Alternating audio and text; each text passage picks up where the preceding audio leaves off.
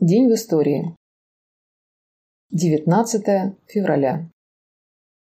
19 февраля 1905 года началось Мугденское сражение.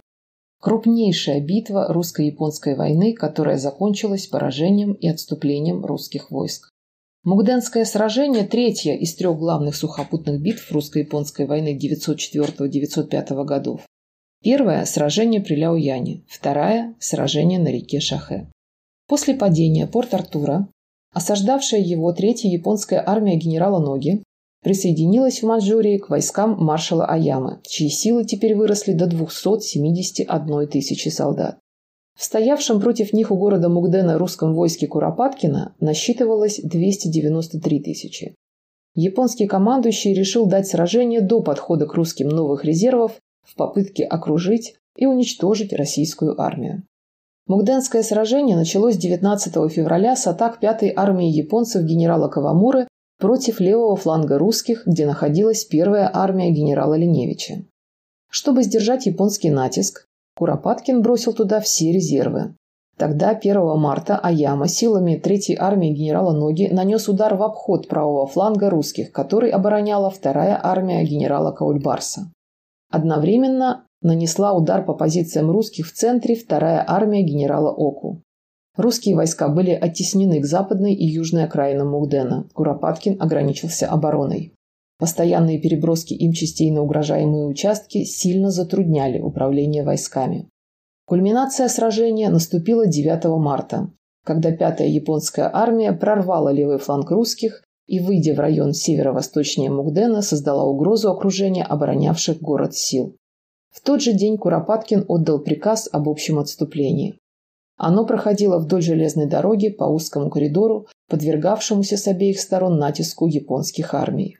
Однако измотанные тяжелыми боями японцы не смогли отрезать путь отступления русских, которые отошли на сипенгайские позиции, 200 километров севернее Мугдена. Потери русских составили 89 тысяч солдат, из них около 30 тысяч пленными. Японцы потеряли 71 тысячу.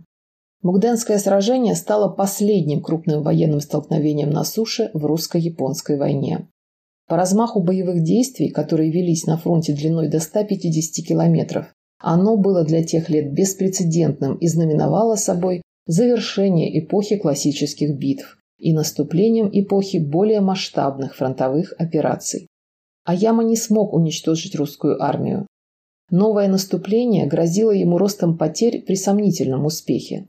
До ближайшего русского стратегического центра Харбина японцам пришлось бы наступать более 400 километров, а для армии, привязанной к снабжению со стороны моря единственной веткой железной дороги, такой поход вглубь материка навстречу постоянно усиливающемуся подходам войск из Европейской России противнику мог закончиться трагически. Поэтому Аяма не решился на это и стал ждать конца войны, чей окончательный исход теперь вновь решался на море, в Цусимском сражении. Константин Дмитриевич Бальмонт написал в 1905 году пророческое стихотворение. «Наш царь – Мугден, наш царь Цусима, наш царь – кровавое пятно, зловоние пороха и дыма, в котором разуму темно. Наш царь – убожество слепое, тюрьма и кнут, под суд, расстрел. Царь-висельник, тем низкий вдвое, что обещал, но дать не смел.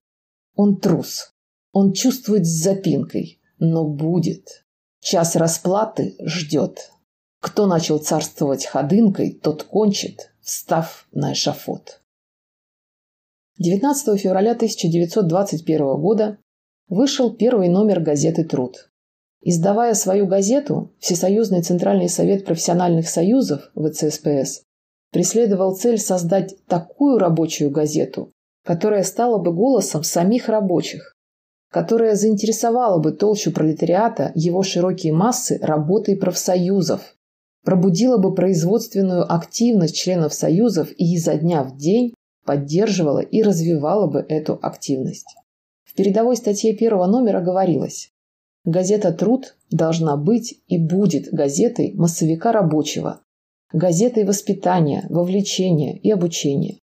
В ней рабочий найдет ответы на все вопросы его быта, его участия в хозяйстве, его самодеятельности на заводе и вне завода. Она будет для него школой коммунизма и творческого труда. Газета должна составляться на заводах, фабриках, в мастерских, на дому у рабочего. Журналисты нашей газеты – это рядовые рабочие с мозолистой рукой и корявым почерком. Редакция нашей газеты – это неразрывная лента статей, писем, заметок рабочего. Наша редакция – это путь от фабричного станка, от неуклюжего домашнего стола к наборной машине, к страницам нашей газеты. Пусть рабочий на газете, на участие в ней, покажет свою активность, свой интерес к профессиональному союзу, к хозяйству, коммунизму. С этого мы начинаем, и к этому мы зовем каждого рабочего, члена профессионального союза. 19 февраля 1938 года завершила работу первая в мире советская полярная научно-исследовательская дрейфующая станция «Северный полюс-1».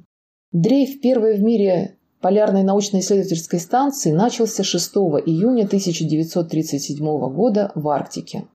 Четверо полярников, начальник экспедиции Иван Дмитриевич Папанин, гидробиолог и океанолог Петр Петрович Шершов, астроном и магнитолог Евгений Константинович Федоров, а также радист Эрнст Теодорович Кренкель провели в экспедиции 274 дня. За это время льдина с исследователями прошла более двух тысяч километров от полюса до берегов Гренландии. Основной задачей экспедиции, организация которой заняла ровно год, с весны 1936 до весны 1937 года, было исследование метеорологических условий, морских течений и льдов в самом центре Арктики. Помимо четверки полярников, имена которых в процессе и после экспедиции узнал весь мир, Экспедицию обеспечивали сотрудники управления Северного морского пути. Его начальник-герой Челюскинец Отто Юлевич Шмидт был инициатором Северного полюса-1 и летчики полярной авиации, в том числе герои Советского Союза Михаил Водопьянов и Василий Молоков. Внимание к дрейфу Северного полюса-1 было всеобщим и мировым, поэтому неудивительно, что экспедиция тщательно контролировалась первыми лицами СССР. Основное бремя подготовки, тем не менее, лежало именно на четверых полярниках. Папанин лично руководил конструированием утепленной гагачим пухом полярной палатки на заводе «Каучук», а Кренкель наблюдал за сборкой радиостанций, основной и резервной. Шершов осваивал медицину. Именно ему в экспедиции досталась дополнительная роль врача. 21 мая 1937 года экспедиция прибыла на Льдину. Обустройство четверки полярников на громадной льдине площадью около 4 квадратных километров заняло около 16 дней, и 6 июня самолеты покинули экспедицию, а Северный полюс-1 перешел в режим автономного дрейфа. Практически сразу после начала дрейфа станция выполнила ответственную задачу – обеспечила метеоданными рекордные трансарктические полеты Валерия Чкалова и Михаила Громова из СССР в Северную Америку. Слава Папанинской четверки была оглушительной и мгновенной. После экспедиции всем четверым были присвоены звания Героев Советского Союза. А в марте 1938 года Папанину, Кренкелю, Федорову и Шершову были присвоены звания докторов географических наук. 19 февраля 1986 года в СССР с космодрома Байконур осуществлен пуск ракеты-носителя «Протон-8К-82К», которая вывела на околоземную орбиту советскую долговременную орбитальную станцию «Мир».